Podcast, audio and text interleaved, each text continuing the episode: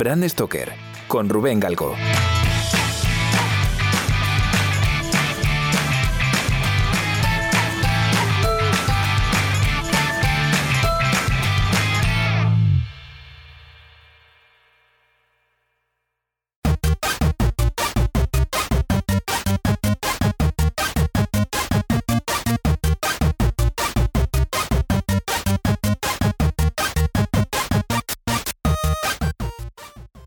Hola, ¿qué tal? Muy buenas amigas y amigos de Brand Stoker. Bienvenidos una semana más a vuestro podcast sobre branding, identidad visual y cultura de marca.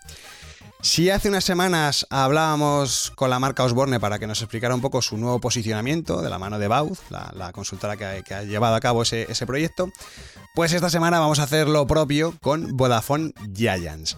¿Qué es esto? ¿Qué es Vodafone Giants? Bueno, pues resumiéndolo mucho, es un equipo, es una especie de, bueno, un club, un club de eSports fundado en España, en Málaga, en el año 2008. Y este equipo compite pues, en, juegos, en videojuegos, como el League of Legends, el Counter-Strike, el Fortnite, el FIFA, en fin, juegos que seguramente a todos los que estéis escuchando este podcast, por lo menos os suenan de oídas, ¿no? ¿Y por qué hoy vamos a hablar de videojuegos? Bueno, pues porque Vodafone Giants ha hecho un rebranding espectacular de la mano del señor Alex Trochut. Y bueno, pues por cosas de la vida, pues hoy me acompañan Alex Trochut y Lisardo Morán, que es brand manager de Vodafone Giants. ¿Qué tal, chicos? Bienvenidos a Brand Stoker. Hola, ¿qué tal? ¿Cómo estás? Pues encantado. Igualmente, yo también encantado de estar aquí y saludos a todos. Qué guay, que me, hace muchísima ilusión tener, teneros en, el podcast. Eh, os lo decía antes fuera de micro, soy muy grupo y muy fan de, de Alex Trochut de hace muchísimo tiempo.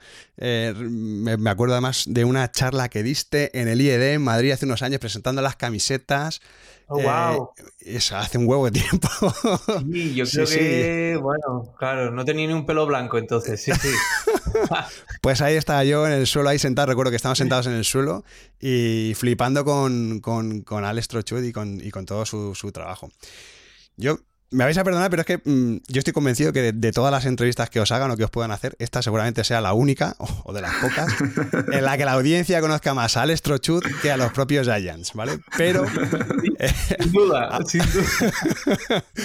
aunque hoy juegues en casa, Alex, aunque hoy juegues entre diseñadores y, branders, eh, la verdad es que no me puedo resistir a, a presentarte como mereces, ¿no? Al final, bueno, pues Alex Trochut, eres diseñador, tipógrafo, eres ilustrador, eres nieto del tipógrafo Jan Trochut.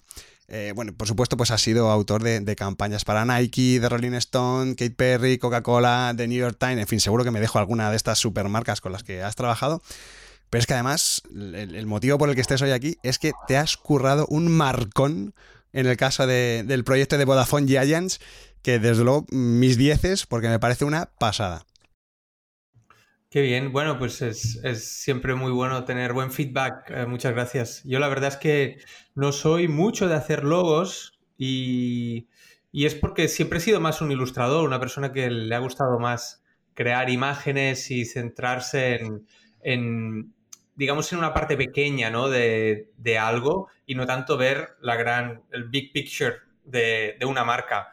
Y bueno, para mí fue una sorpresa y una muy grata ilusión pues que me contactaran desde, desde Málaga para hacer un logo. Normalmente cuando te piden un logo siempre, en mi caso, no te viene una marca muy grande, te viene siempre una cosa que es entre medio un favor y tal. Y en el caso de, de Lizardo cuando se planteó, pues enseguida me di cuenta de lo mucho que había avanzado el tema del e-gaming y de lo serio que era el proyecto de Giants, ¿no?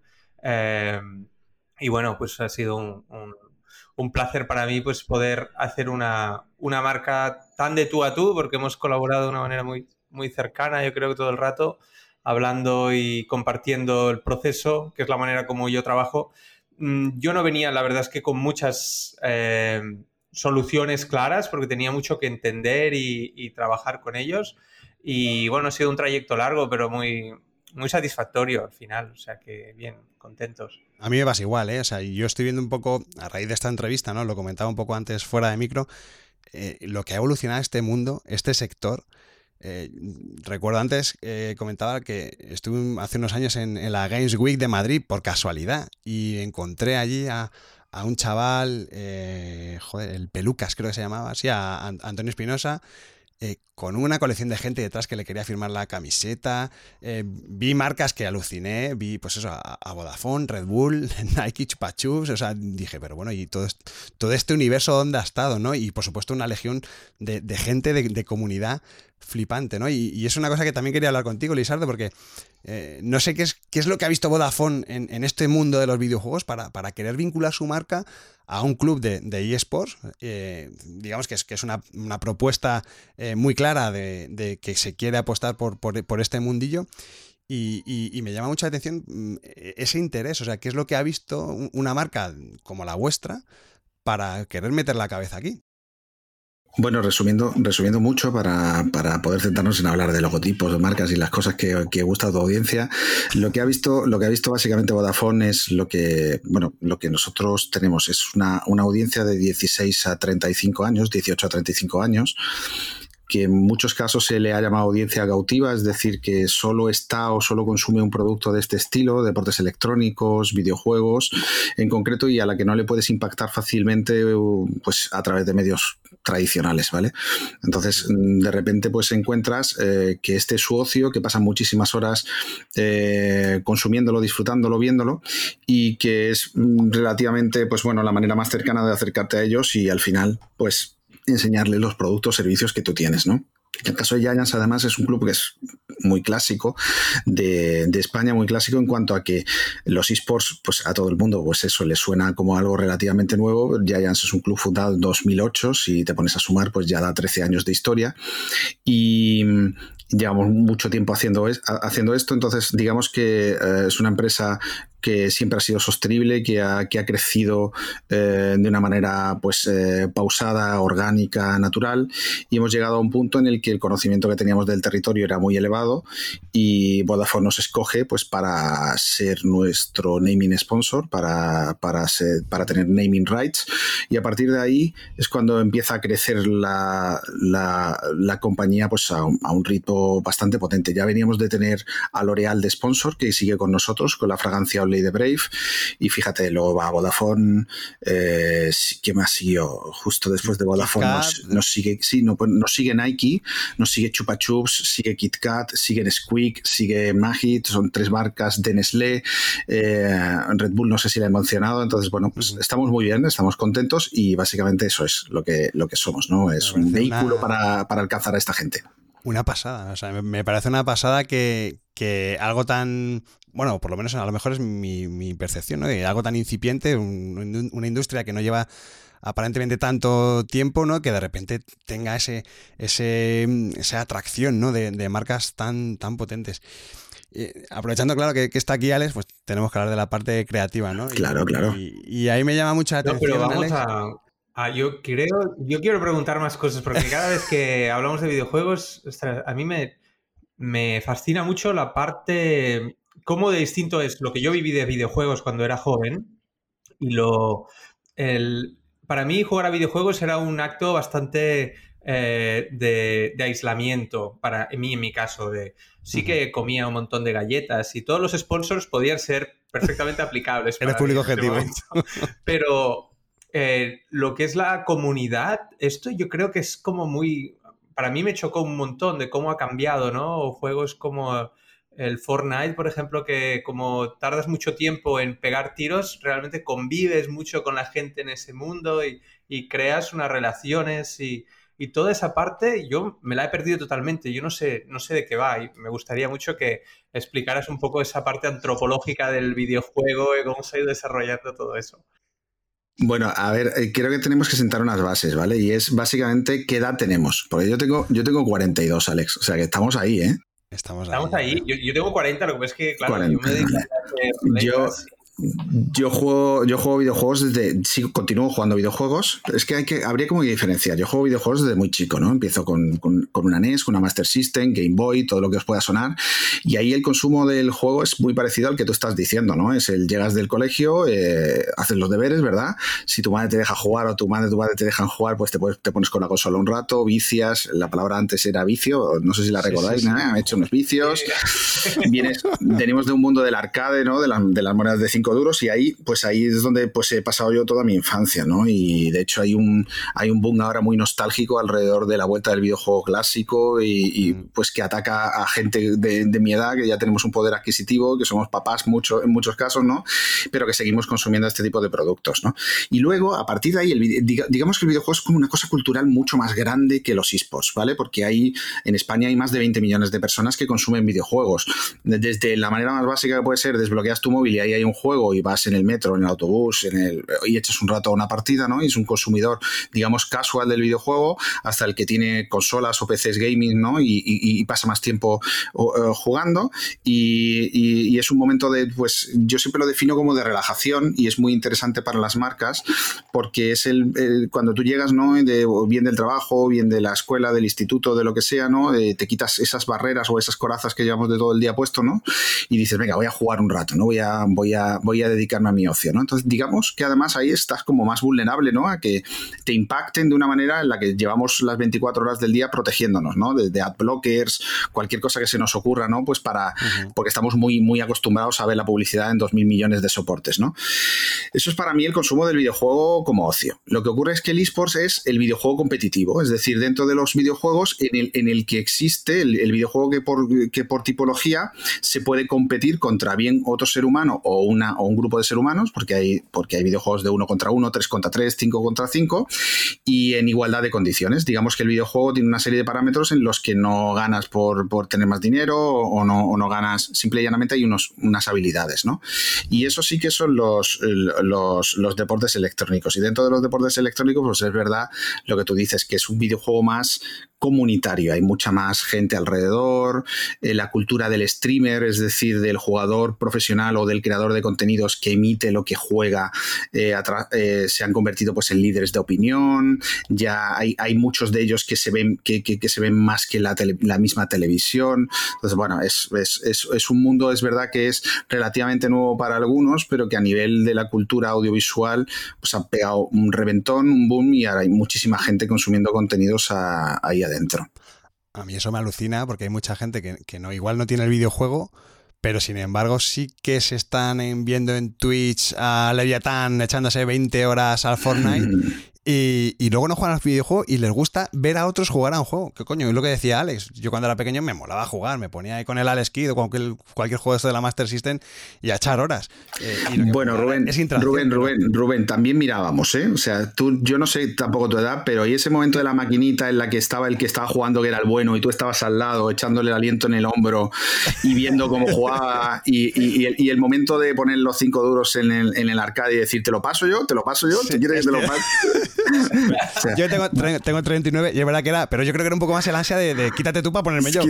sí, sí, también es verdad, pero yo he, chupado cámara bastante también, sí, sí, sí, pero es verdad. Es, casi una carrera de futbolista, ¿no? O sea, el, el, el, jugador de videojuegos, al final, a ver si lo he entendido yo igual mal, por eso también te lo pregunto. Es verdad que las habilidades de las que hablas tienen tocan techo a los veintipoco y luego ya casi como que el cerebro no alcanza a poder ser tan rápido como, como la competitividad que exige el eSport?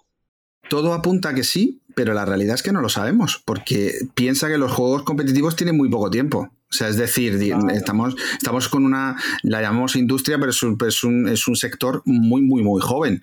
Entonces no hay como, digamos, un histórico. No sabemos, no, no, pues mira, cuando llegan a los 30 los chavales ya no pueden más, ¿no? Es que no hay tantos con 30. O sea, no, no hay tanta gente que haya llegado a esa edad y siga compitiendo, que los hay, ¿eh? que hay algunos casos en concreto, ¿no?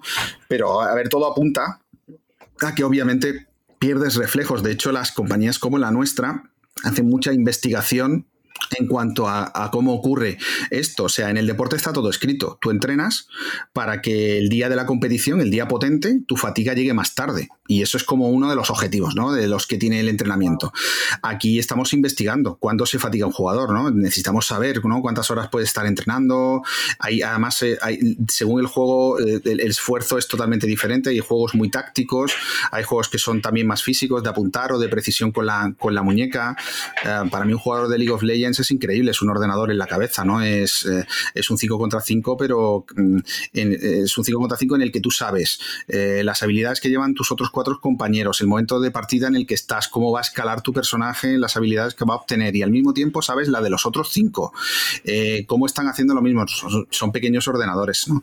Entonces, bueno, son evidentemente la carrera del jugador profesional es una carrera muy especial, son personajes muy, muy, muy, digamos que muy preparados y, que todavía no sabemos, Alex, todavía no sabemos. Todo apunta que sí, que la gente pues obviamente se cansa, deja de ver de cerca también y, y pierde reflejos. A mí me encanta, Alex, que hagas estas preguntas justo después de haber hecho la marca, macho. Bueno, es que, ¿sabes qué pasa? Que hemos hablado tanto de la parte de marca que yo me he perdido de estas conversaciones casi, porque teníamos estas reuniones, tenemos que ir al, ajo, digamos. Y, claro, em, no eran tan necesarias, pero sí que es verdad que estaban latentes y las quería preguntar. Em, y luego quizá la última que quería hacer es cómo estructuráis el entrenamiento de los jugadores a nivel de... Eh, aparte creo que son preguntas que mucha gente igual tiene, como yo, que somos ignorantes del tema, pero ¿cómo, por ejemplo, un equipo, tenéis un entrenador, es como un equipo de fútbol, que los tenéis como en una cantera y, es, una, cosa... Esa pregunta a mí también me interesa porque además yo les he, visto en precisamente en la Guys Week de hace unos años en Madrid unos aparatos donde estaban ahí los, gamers que estaban ahí tocando como un montón de botones como para demostrar su agilidad, sus reflejos y tal. Y hostia, esta gente se prepara de verdad. O sea, esto es como, como Ronaldo o Messi ahí entrenando, calentando, no sé. Literalmente un equipo nuestro tiene fisioterapeuta, tiene psicólogo deportivo, tiene un entrenador normal, tiene un entrenador táctico, tiene un manager, luego están los jugadores. O sea, es como, por supuestísimo, está muy, muy, muy, muy profesionalizado. Es una estructura muy parecida a la que se te pueda ocurrir que tiene tiene un, club deportivo de, una, pues eso, de, deportes tradicionales, pero llevado al, llevado al mundo del videojuego. Pero sí, sí, o sea, lo que acabas de decir, eh, de todo tipo. Y nutricionista también tienen. Eh, y en cuanto a su día a día, Alex, es muy sencillo. Eh, depende del videojuego, ¿no? Pero pues los nuestros, yo, si mal no recuerdo, porque yo pienso que yo estoy en otra parcela, ¿no? No en la, no en la parcela deportiva, la dirección deportiva nuestra es un área grandísima de la compañía en la que hay pues más de 50 personas, para que os hagáis una idea, ¿no? Entre jugadores y staff técnico, ¿no? Pero un juego, pues un jugador nuestro, pues normalmente empieza la jornada, se levantan gimnasio, lo primero es lo físico y, luego ya cuando, cuando vuelven a cuando vuelven a la cuando vuelven a la casa viene pues la, toda la parte de entrenamiento que es táctica, ¿no? Empiezan a haber partidas a lo mejor anteriores o partidas de otras regiones donde sabemos que el nivel es muy alto, imagínate Corea, y, o, directamente eh, ves partidas de los rivales o, un partido anterior que tú has tenido y luego lo que se hace normalmente pues es juegas eh, más y más partidas eh, combinando que es al final, tú piensas que hay un pool, una pool de 100, de 100, digamos, personajes que tú puedes coger, pero al final dentro de partida solo es 5 contra 5, ¿no? Entonces tienes que ver las mezclas que haces, qué, qué harías cuando el equipo contrario tiene unos, qué haces cuando, le, cuando tu equipo tiene otros, etcétera, etcétera. ¿Cuáles son los, tus jugadores normalmente son mejores con unos personajes que otros, ¿no? Entonces, bueno, entrenas ese, ese tipo de historias, ¿no? Pero sí, sí, está súper organizado súper organizada. Es más que un equipo de tercera división de fútbol, por ejemplo, porque al final en tercera división, o sea, por lo que dices aquí, se dedican a ello plenamente. Es decir, no es como en no, tercera regional, que hay jugadores que sí, venga, jugamos al fútbol, eh, pero luego por las, yo tengo mi oficio, soy farmacéutico, soy jardinero, soy charcutero. O sea, que esto es full time. Sí, sí, full time. Sí, sí, 100%, claro. Qué mm. bueno, qué bueno, qué bueno. Alex, más preguntas. quería aclarar que es verdad y tu comentario es correcto porque, claro, ¿cómo es que no hemos hablado de esto antes, Lizardo y yo? Es también porque hemos trabajado de forma remota, entonces te pierdes un poco esa conversación que puede haber antes y después del meeting, si te ves de forma presencial. A mí, por ejemplo, claro, si algún día voy a Málaga, pues claro, me lo voy a pasar bien y voy a poder preguntarlo todo. Pero cuando haces reuniones así en remoto, el cambio horario y tal, pues claro, vamos a lo que vamos. Y, pero bueno, es un mundo que, que me apasiona y también entiendo que es el, es el futuro y, se ha acelerado tanto todo en este año de cosas que no... Que, bueno, no sé si en el tema de los videojuegos también se ha acelerado todo más o no, pero bueno, yo creo que con la tecnología ahora todo en mi campo encuentro que todos estamos en una velocidad de vértigo, ¿no? Entonces, cuando veo cambios tan radicales que han ocurrido eh, de la noche a la mañana casi, siempre me, eh, me da un poco de miedo y también me pone muy, me emociona un montón, ¿no? Entonces... Eh, eso es interesante, además lo que decías antes de, trabajar en remoto, porque, bueno, me imagino que mucha gente que nos escuche lo sabrá, pero bueno, tú hace unos años te fuiste a, Estados Unidos, ¿no? Tú estás afincado ahora en, Nueva York y me imagino que todo este proyecto lo has hecho desde allí, claro. Sí, sí. Llevo aquí ya ocho años largos ya, sí. Ostras, joder, ocho años. Bueno, si es que hablábamos antes de lo del IED, pues esto, ya es a mitad de camino, o sea que sí, sí, sí, tranquilamente.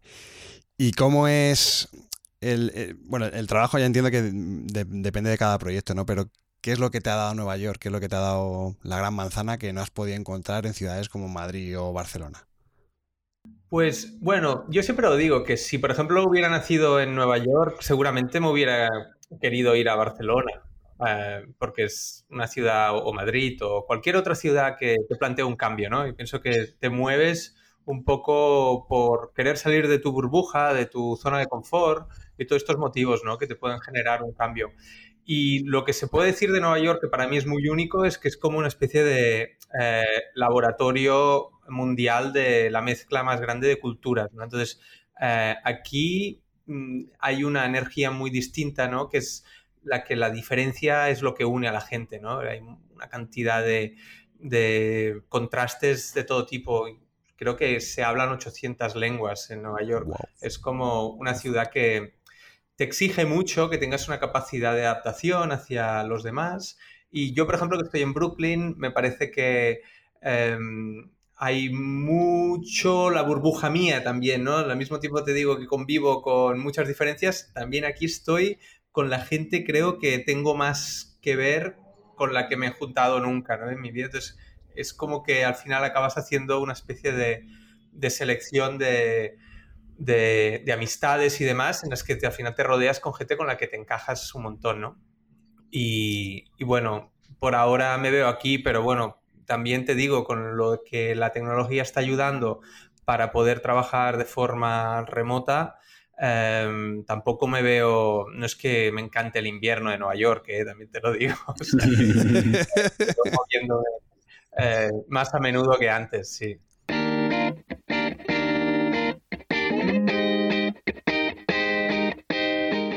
Si lideras una empresa o eres la persona responsable de crear o rediseñar la marca de tu compañía, no dudes en ponerte en contacto con nosotros. Búscanos en nuestra web, brandstoker.com.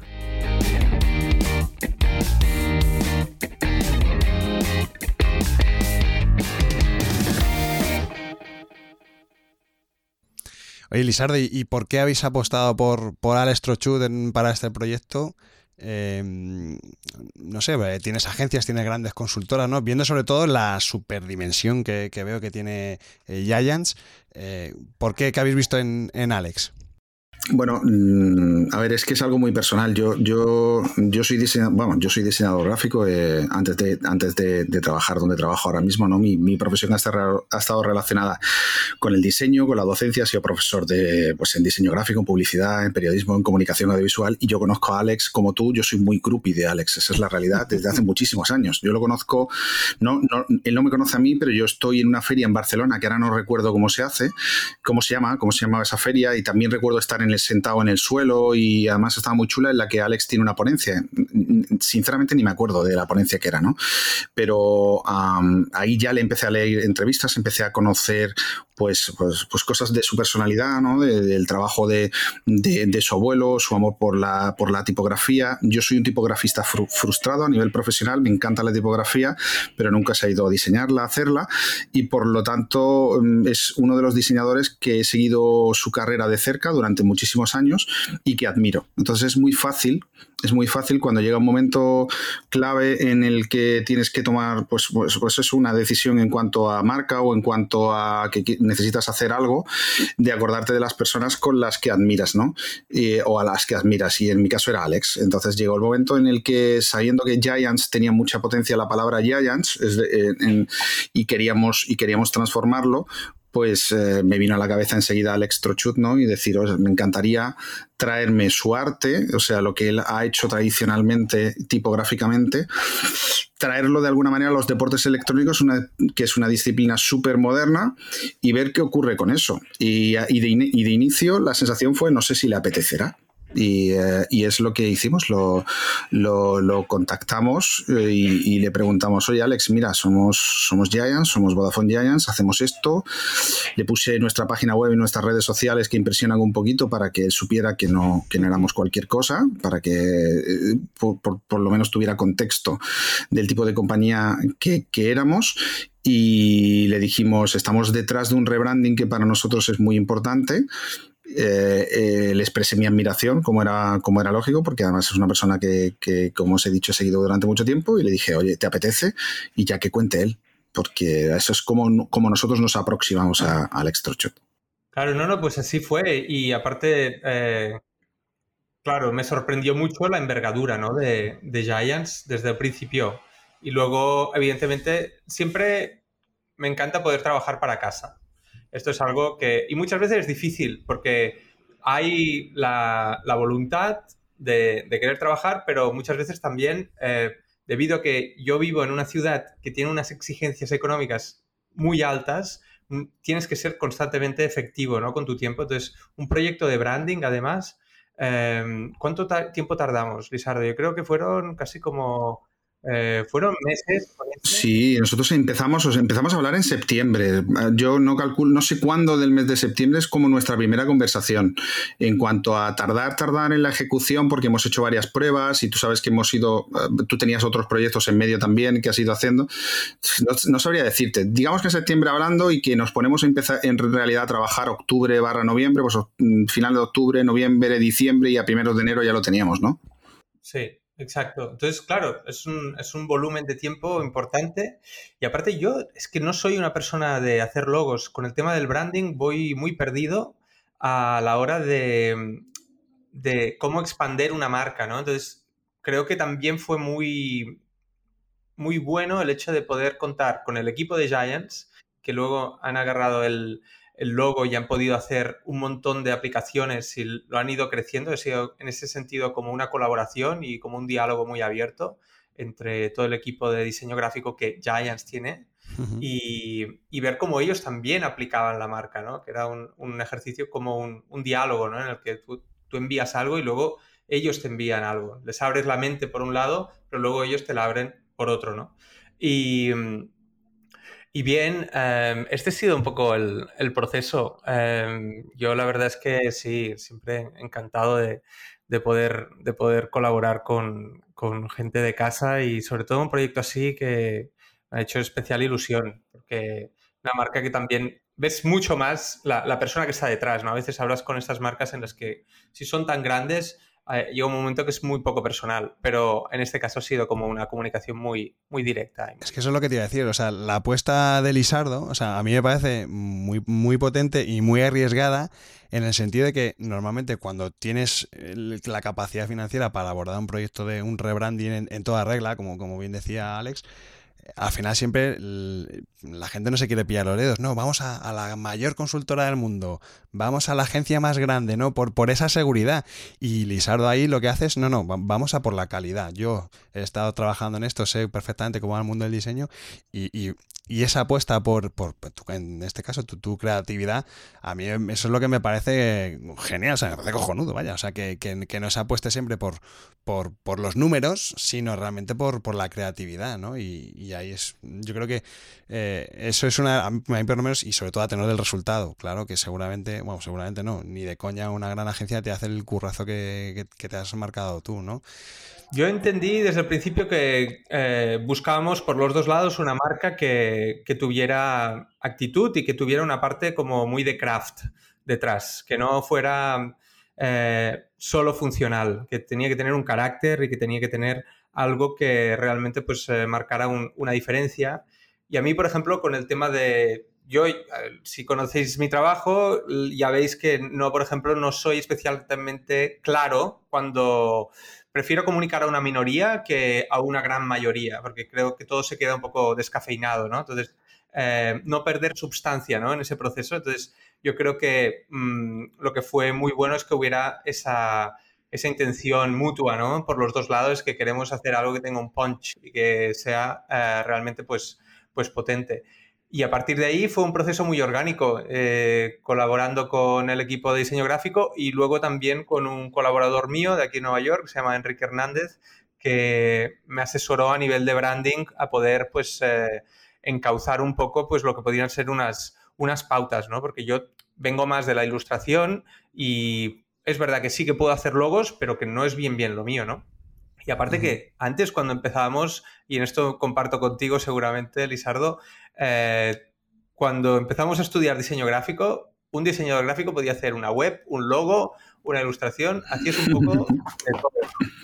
Y, y, ahora es todo especialización, ¿no? Entonces, cuando te metes en un, en un contexto de estos, pues claro, hay que hacerlo con, con unas pautas y demás. Y yo creo que, bueno, fue un, fue un esfuerzo de equipo y, y sí, como, como decíamos, pues al final todo sale, ¿no? Poniéndole ganas y bueno, ganas había por los dos lados, con lo cual fue fantástico, ¿no? Para mí es un lujo que, que alguien te pueda venir diciendo quiero trabajar contigo, ¿no? Estoy muy ilusionado de que podamos hacer esto y entiendo lo que has hecho en el pasado y me imagino algo hecho por ti. Entonces, ese voto de confianza es un, es un privilegio, ¿no? Que, que, bueno, lo recojo ahora, igual que decías antes de que eh, los 40 eh, empiezas a tener ya, eh, quizá mantienes tu, tu predilección por las cosas que te gustaban de niño, de los videojuegos y demás, pero ahora es cuando las puedes aplicar, ¿no? Desde tu propio, voy a ir al menú y voy a elegir esto de la carta, ¿no? Entonces, bueno, para mí es un lujo que eso pase, ¿no? Y que yo sea el producto en ese sentido, o sea que genial. Oye, Lizardo, cuéntame a qué, a qué responde el cambio de identidad, cuáles son esas líneas maestras del, del nuevo posicionamiento de este de International Winners Club, que además me, me mola mucho porque uno puede parecer que puede, pensar, ah, pues mira, joder, están hablando de sí mismos, pero no, o sea, está apelando a la comunidad que tenéis detrás, ¿no? Es correcto, es correcto. Bueno, el, cambio viene a, tenor de todo esto que hemos estado comentando antes al principio, ¿no? Que no somos lo mismo que, que éramos en, en, 2008, la compañía ha crecido mucho, ha cambiado radicalmente y hay veces que, pues bueno, que sabes que tienes que exteriorizar de alguna manera todo ese cambio que has llevado, aparte de, aparte de, un, de un, cambio puramente funcional y, y, estético, ¿no? Que veníamos arrastrando pues una marca que probablemente hizo una materia hace muchísimo tiempo, yo no he llegado a conocerlo, que lo hizo, ¿no? Y que además estamos llegando a un momento en el que íbamos a tener grandes colaboraciones con, marca, con marcas como, como Nike, como te he dicho, y otras tantas, ¿no? Y necesitamos como evolucionar en ese sentido, pero el principal para mí era eso, ¿no? El de, oye, vamos a dar a conocer que a, nuestra audiencia que hemos cambiado, que hemos cambiado, que no somos, que no somos la, la misma compañía que éramos antes. Entonces ese es, eso es como el motor, ¿no? Es como lo que empuja a todo. Eh, ya tenía yo ese run run eh, desde hace año y medio, dos años en, la cabeza que, que, porque experimentamos un cambio muy salvaje en 2018 barra 19 y llegó el momento, pues bueno, de transmitirlo a todo el mundo. Y el, el de International Winners Club es, es, idea de Alex, o sea, es, hizo, hizo innumerable número de adaptaciones, algunas son chulísimas, un auténtico espectáculo, y en una de ellas, en, en un logo circular, venía, venía ese claim, y nos gustó muchísimo, porque no, nos gustó eh, sobre todo, pero no para expresar, nosotros somos un club que sí que es verdad que siempre está relacionado con la victoria, con la lucha, con el esfuerzo, ¿no? Y, y la gente espera de Giants que esté compitiendo al máximo nivel y que llegue a las finales, ¿vale? Entonces, eh, nos pareció muy interesante también poner el foco del ganador no en nosotros mismos, eh, porque además somos un club que al ser tan clásico, pues tenemos el palmarés más grande de lo que es eh, de España, ¿vale? pero nos, nos, pareció muy interesante que ese International Winners Club pusiera el foco sobre el fan, ¿no? Y sobre ese, ese, ese tipo de esos millones de personas que todos los días nos empujan y nos elevan y al final ellos son los ganadores, ¿no? Entonces dijimos, ostras, pues nos nos, gusta, nos parece atrevido, nos, eh, nos eleva y creo que a la gente les puede, les puede, les puede interesar o les puede parecer algo chulo y tiramos para adelante. Entonces lo sacamos de esa creatividad que todavía la conservamos y lo convertimos en un claim para nosotros. Pero viene de Alex, viene de Alex.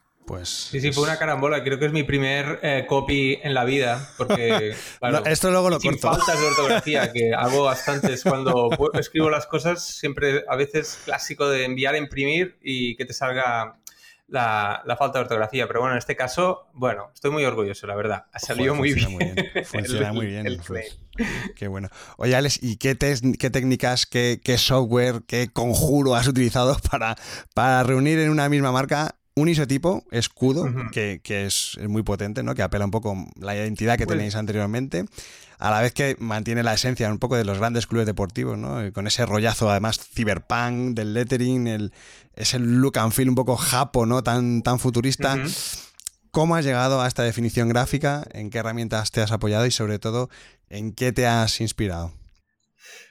Guay, pues eh, sí, yo pienso que fue un, trayecto que pasamos. Al principio pasé mucho tiempo en el lenguaje del pixel, porque creía que ese era un poco el, lenguaje identitario del videojuego, bajo mi perspectiva, que se le podía dar un giro, ¿no? Evidentemente tenemos un, toda la estética pixel retro, pero sí que tenía en la mente de que le podíamos dar un giro y llevarla a un, a un sector así como más más eh, actualizado. Pero realmente mm, sí, eh, nos quedamos mucho en un... Eh, ¿Cómo se llama el sector, Lizardo? Es la retro... retro el retro gaming. El retro gaming. Claro.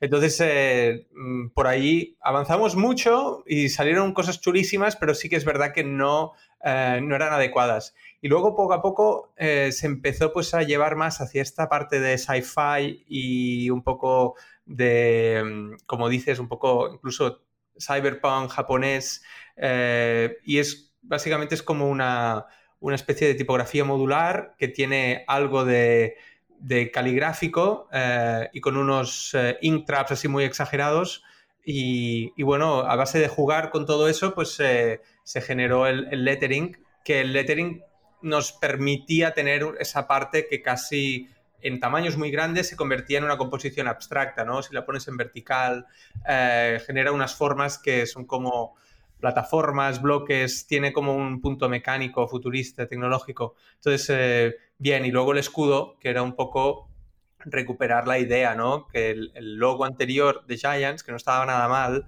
eh, mantenía pues esa, esa forma heráldica y la G en sí, pues es como una, a veces tienes suerte, ¿no? Y, si, por ejemplo, vuestro, vuestra inicial hubiera sido la letra siguiente, una I, el, no nos hubiera funcionado igual el tema del, eh, del escudo, pero siendo una G, pues, eh, pues perfecto. Entonces se podían unir las dos cosas, ¿no? De forma muy clara, la G y el escudo. A mí me parece además que es, eh, llevándolo un poco a las equivalencias o las comparaciones con el mundo del, del, fútbol, ¿no? que es así como el gran, el gran deporte, eh, a mí me recuerda mucho a, un rebranding muy en su momento que fue muy impactante, que fue el de la Juventus de Turín, ¿no? que, de repente eh, rompe con esos códigos heráldicos que decía antes Alex, ¿no? de, los escudos de toda la vida, ¿no? que tienen que ver con, con, ciudades y al final las ciudades son familias, ¿no? y escudos heráldicos y tal, que es lo que le pasa al mundo del, videojuego, ¿no? Todos los escudos, todas las marcas que tienen los, equipos eh, son muy parecidos a los típicos escudos, estas ilustraciones de, de, la NBA, rollo muy americano, muy universitario y tal. Y este es el primero que, ¡pum!, rompemos eso con eso totalmente, vamos a una marca a marca, es decir, una marca que luego nos pueda servir para otro tipo de mercados, que, tenga muchísimo más recorrido más allá de lo meramente gaming, ¿no? Que, te permita además hacer unos co-brandings con, todas estas marcas que hemos dicho antes, ¿no? Y, me parece que es un salto cualitativo brutal. brutal. No sé si, Alex, la, tipografía secundaria, esa también es, ¿La has hecho tú? ¿La has desarrollado tú? Una, que he visto, bueno, la del Claim, que es así también como muy rollo pixel. Nos la, nos la, dio, nos la dio Alex. O sea, no es, no es desarrollada tuya, pero nos, es la que eh, Alejandro cogió y nos sugirió una serie de tipografías para acompañar a la marca. Es que tiene también mucho rollazo esa con, y con, el escudo queda increíble. Sí, sí, qué bueno. Sí, esta estoy intentando, se llama Parábole. Sí, eh, correcto. Voy a decirte, la, es de Ecal Typefaces. Y tiene un punto muy bonito porque eh, de alguna manera recupera también el, tema de la caligrafía o de una cinta, entonces, pero de una manera también medio, medio mecánica, con lo cual sí, funcionaba, funcionaba muy bien. Em, y, bien, luego a partir de ahí el equipo pues eh, se eligió la, tercera, que es la más pues para texto y demás, y a partir de ahí pues, se han ido generando pues todo el, material, ¿no? Que, que hay cantidad, cantidad de material que se va generando constantemente de la marca. ¿no? ¿Sabes, lo que pasa, Rubén? Que nosotros tenemos uno, en, en, en, hay una serie de soportes que no son los habituales.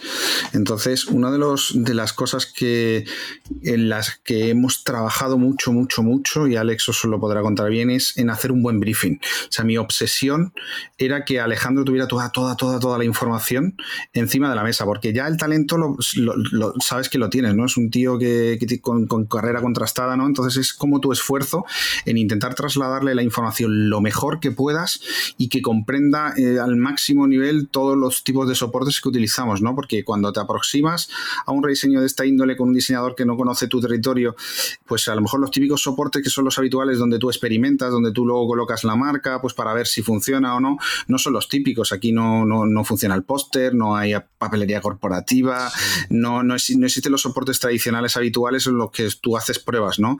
Aquí tenemos una serie de contenidos que se consumen principalmente en Twitter y en Instagram. Hay una serie de cartelas o, de creatividades que son en formato apaisado, pero que son directamente para Twitch y que están muy orientadas, son muy informativas en cuanto a cuándo empieza el streaming.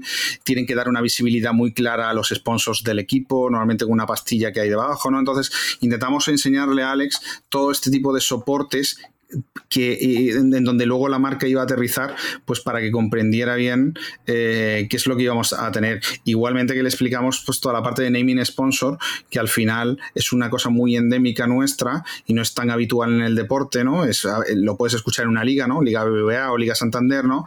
Pero nosotros nos llamamos Vodafone Giants porque hay naming rights, ¿no? Y explicarles cómo afecta la presencia de Vodafone a la marca en determinadas en, momentos puntuales, ¿no? O sea, pues haces un briefing intentas muy ajustado, pues para que, para que él pudiera acertar. Me encanta escucharte, Lisardo, porque es que esto se está convirtiendo en una charla entre tres diseñadores, ¿no?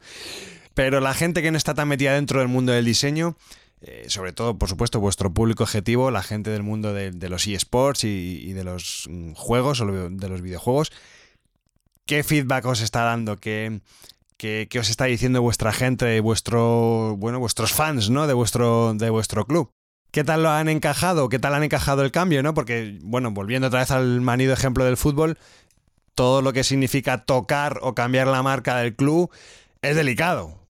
Hay de todo. Bueno, a ver, la campaña de lanzamiento ha sido una locura. Es que no sé si estáis detrás de los números, pero hicimos, hemos hecho una pieza audiovisual muy potente, que además la, es otro trabajo también que ha sido un poco que ha tenido mucha piel, ¿vale? Porque lo hemos hecho con una productora de Málaga, que es la productora Antonio Banderas, la de Sojo Televisión, que venía de hacer los Goya y de venía de hacer pues un documental en blanco y negro para Amazon Prime. Este era su tercer trabajo y el primero, y el primero publicitario. Que es Antonio Banderas y, María Casado, ¿no? La mujer de, bueno, la chica de los informativos, que, que no sabían ni, ni, que tenían una productora. Sí, sí, sí, sí, sí, María Casado. De hecho, estuvo, eh, eh, Tuvimos dos días de rodaje muy intensos y estuvimos siempre con María. Parte de las tomas de making of las, las hacía María, o sea, ella llevaba una cámara muy bien, muy, muy involucrados, eh, muy, muy, muy involucrados también a un nivel brutal. Entonces, bueno, el lanzamiento de la pieza ha sido un, bombazo, ¿no? En, Twitter ya supera el millón y medio de, reproducciones. Hicimos un lanzamiento con, con bueno, nada más que en, redes de Giants y de nuestros jugadores, lo que es la pieza audiovisual ha alcanzado 7 millones y medio de impactos. Luego hicimos un lanzamiento con el streamer que ahora es el mismo top 1 del mundo, que es Auronplay, de hecho, y ese día hizo top 1 a nivel mundial, ¿eh? no a nivel español, ni, siquiera latino, a nivel mundial, hizo un streaming en el que se puso la camiseta nueva, con, la, con el logo nuevo, enseñó el anuncio, bueno, y también fue, fue un éxito. Y luego en cuanto a la recepción, pues bueno, si cuando has trabajado mucho tiempo en, en, esto, tú sabes que todos somos reacios al cambio y, y, que, y que teníamos un poquito miedo de que pues esa reacción pues fuera pues eh, lo típico, ¿no? Fuera negativa, ¿no? Pero estábamos, o sea, estábamos bastante seguros, ¿eh? Con lo que teníamos, estábamos muy seguros de que nos gustaba, habíamos testeado en el target y habíamos hablado con, con, con muchos seguidores, con vía NDA, jóvenes que la vieron por primera vez, o sea, estábamos bastante seguros de que iba a ir bien. Y en general, y en general la acogida ha sido muy buena, tanto de otros clubes que nos han llamado y nos han felicitado, de ligas. ¿Quién nos ha hecho esto? Eh, ¿Quién nos ha hecho esta marca? De, de audiencia, sí sí, y luego muy sorprendidos luego ya del calado, ¿no? Cuando han visto el making of, también han visto a Alex, ¿no? Y, luego he leído muchas reacciones de, ah, ostras, claro, mira que lo ha hecho, o cosas de, cosas de este corte que, la gente no, no se esperaba, a lo mejor, de una compañía de, deportes electrónicos, ¿no? Y, luego además, pues Antonio Bandera se volcó a la difusión también, nos dedicó dos tweets, nos ha puesto historias en Instagram, nos ha puesto un post hablando de nosotros. hemos roto, hemos roto muchas barreras naturales, ¿sabes? Eh, así que muy, muy, muy, muy, muy contentos, o sea, muy contentos y muy contentos con la acogida. Y ya por último, que no me gusta hablar tantísimo, ¿no? Pero lo que decíamos antes, no sé si lo hemos dicho fuera de micro, sacamos una edición especial de nuestra camiseta que es, no, que es de Nike, obviamente, y es eh, negra y en rosa neón, y se, en 24 horas se agotó. O sea, es la primera vez que nos pasa algo así. Es una pasada. En, sí, 24 horas se agotó. Sí, sí. Además, bueno, el e-commerce, la tienda que online está muy bien. O sea, puedes comprar, bueno, esto que tienes ahí, boteros, sudaderas. Sí, sí, sí, la colección está muy chula. He flipado con, con, la colección de ropa que tenés de, de Nike. Bueno, chicos, estamos llegando al final. Sé que Lizardo se tiene que pirar corriendo. Eh, dos últimas preguntas, rápidamente. Eh, Alex, normalmente siempre a, a, los invitados les suelo pedir que me recomienden un libro, una página web sobre el tema que estamos hablando teniéndote a ti en, el podcast en, en Brand Stoker, es que me veo obligado a pedirte una recomendación relacionada con tipografía. ¿Qué, nos puedes recomendar en este sentido? Claro, pues eh, yo, a ver, a todo el que, aquel que se quiere meter en el lettering, yo creo que hay como bastantes libros, aparte de cursos, que quizás lo más fácil, ¿no? Hoy en día en mm. doméstica encuentras un montón de, de cursos, Skillshare Ah, pero bueno, si eres más como de, comprar un libro y leerlo, yo el, último que sacó em, tanto Iván Castro oh, em, como Ken Barber, em, el manual de lettering de Ken Barber, y luego los dos que tiene Iván Castro están muy bien, eh, Lettering to the Max y el ABC del lettering.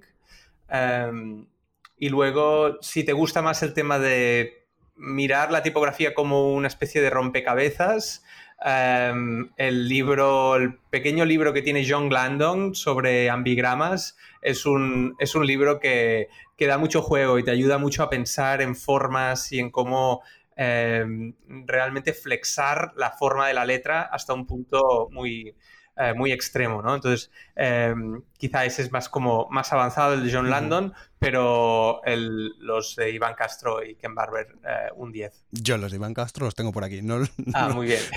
porque le, vi en un, en un Mad in Spain, fíjate, de hace ya un montón de años y me quedé flipado con, el curro de, Iván. Que por cierto, tengo pendiente invitarle también al podcast. Además es un gran tipo, Iván. Eh, sí, explica muy bien y sí, es un, es un gustazo. Sí, sí, sí. Lisardo, y la última, ¿cuáles son los planes de futuro del club ahora que habéis renovado la imagen y, habéis dado un salto de, calidad en todos los sentidos? Bueno, eh, hay, muchos. El pasa por globalizar la marca y por la expansión a Latinoamérica. Es como una de las cosas que está en nuestro haber y que se han retrasado por, por todo este rollazo del, del COVID. Y en cuanto a diseño, pues eh, vamos, a, vamos a intentar colaborar de nuevo con Alex. O sea, tengo una conversación con el pendiente, él ya lo sabe, porque tenemos colecciones ahora muy chulas que sacar de, Nike. Tenemos una serie de drops a lo largo del año programados que, pueden ser pues algo muy, muy especial y, y quiero ver, quiero, quiero ver qué piensa Alex ahora que ya tenemos una, marca suya, ver a dónde podemos, qué podemos explorar en ropa, ¿no? Y qué podemos explorar en, otra, en otra superficie. Pero en cuanto a eso, a compañía, pues eso, básicamente es la, parte de globalizar la marca, eh, es, como el, hito principal. Qué bueno. Claro, porque yo te voy a preguntar, em, por ahora el vídeo, que si no lo habéis visto lo tenéis que ver eh, porque realmente vale la pena ver todo el, Pero es en español, o sea, es en castellano. Eh, está en inglés también, ¿eh? el vídeo está en inglés, también. Sí, sí, sí, sí, Yo solo he mirado en la web y digo, mm, mm. ok, mm. claro, está también... Vale, ya me has respuesto a la pregunta. Porque pensé, si sois, claro, tenéis jugadores en Corea, en... Giants tiene redes en inglés, Alex, también. Tiene redes que es que en las que difundimos el contenido en, principalmente en inglés. Donde, donde tenemos más, tenemos jugadores extranjeros es en Singapur y de hecho en Singapur es donde hemos difundido el equipo el, el, el, vídeo en inglés. El vídeo se, se, lo sacamos además de subtitulado doblado doblado al inglés. Ok, como yo me he conectado desde aquí, he pensado, si está en inglés me saltará porque estoy en Estados Unidos. ¿Sabes, ¿Sabes lo que te ha pasado? Que como la web es nueva, o sea, ah. lo que ha ocurrido es que este, este rediseño nos atraviesa, y hemos intentado tener todo a la vez, porque ya no era solo el presentar la marca nueva diseñada por Alex, sino toda eh, otro hito que normalmente es un hito muy importante dentro de un club de esports es cuando presentas la colección de ese año, ¿no? lo que es el Pro Kit con el que van a vestir tus jugadores, ¿no? Entonces lo que ocurría al mismo tiempo era presentación de la marca, presentación del Pro Kit, presentación de una edición especial de la camiseta, lanzamiento de la pieza audiovisual, cambiar en todos y cada uno de los sitios eh, el, logotipo anterior, eh, cambiar y, comunicar a todas las ligas en las que participamos en todo el mundo y en diferentes usos horarios que ya el logo que utilizaban antes no es el que debían usar, es el nuevo. En conversaciones con las que estamos con los publishers, que, incluyen, no, sé si sabéis, pero que se incluye, pues, por ejemplo, tú puedes en determinados juegos pagar por un skin y que el personaje vista pues usando tu logo, el pasarle los assets nuevos, ¿no? Entonces lo que lo que ha ocurrido es que la web nueva todavía no tiene inglés. Nuestra web nueva ahora mismo no, la anterior sí lo tenía, la nueva no lo tiene, ¿no? Entonces no te diferencia, en Estados Unidos lo normal sería que si no tenías un VPN español puesto, ¡pum!, te hubiera detectado que estabas en, en USA y te hubiera servido el contenido en inglés, pero todavía está solo en español.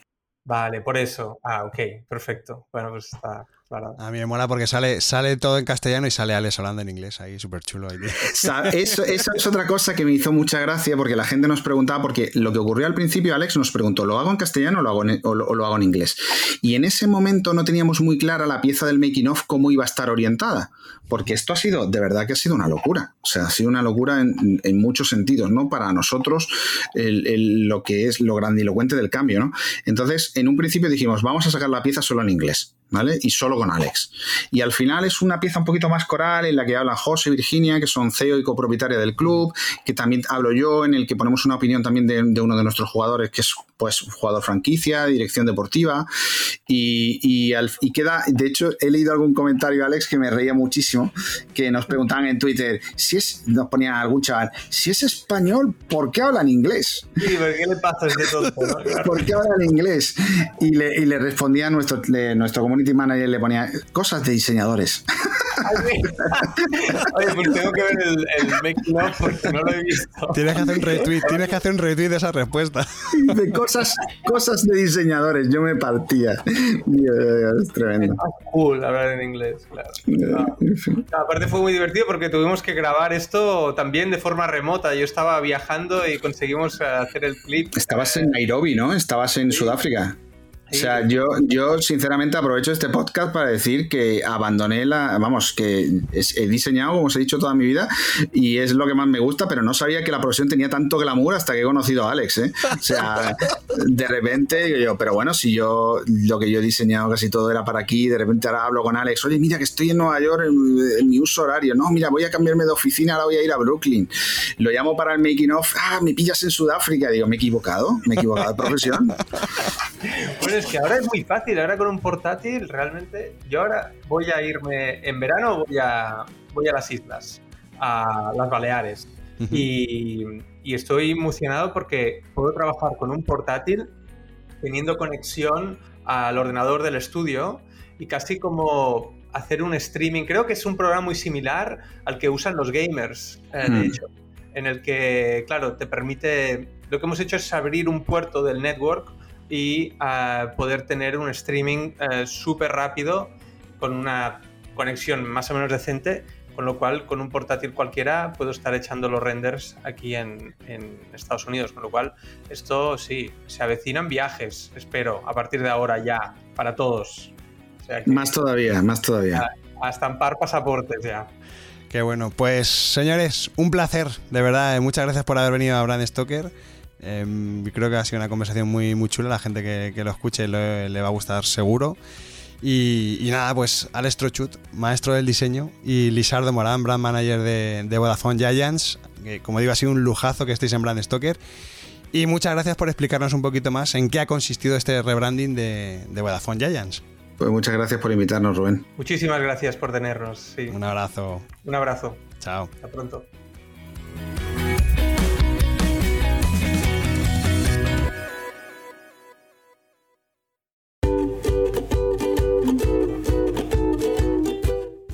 Antes de despedirme, quiero recordarte que puedes seguirnos en Twitter, Facebook e Instagram, donde nos encontrarás con el usuario Bran Stoker, o si lo prefieres, me puedes seguir a mí a través del usuario Crenecito.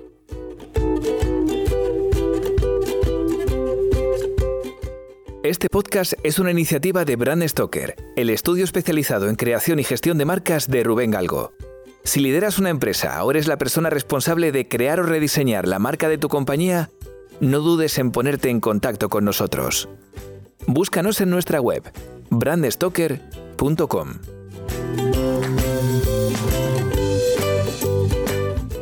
No olvides comentar este programa, darle a me gusta y compartirlo en tus redes sociales. Y si te has quedado con ganas de más, puedes escuchar más episodios de Brand Stoker en iVoox y sobre todo en brandstoker.com. Muchas gracias por estar ahí y recuerda, como dijo Paul Rand, el diseño es simple. Por eso es tan complicado. Hasta el próximo programa. Chao.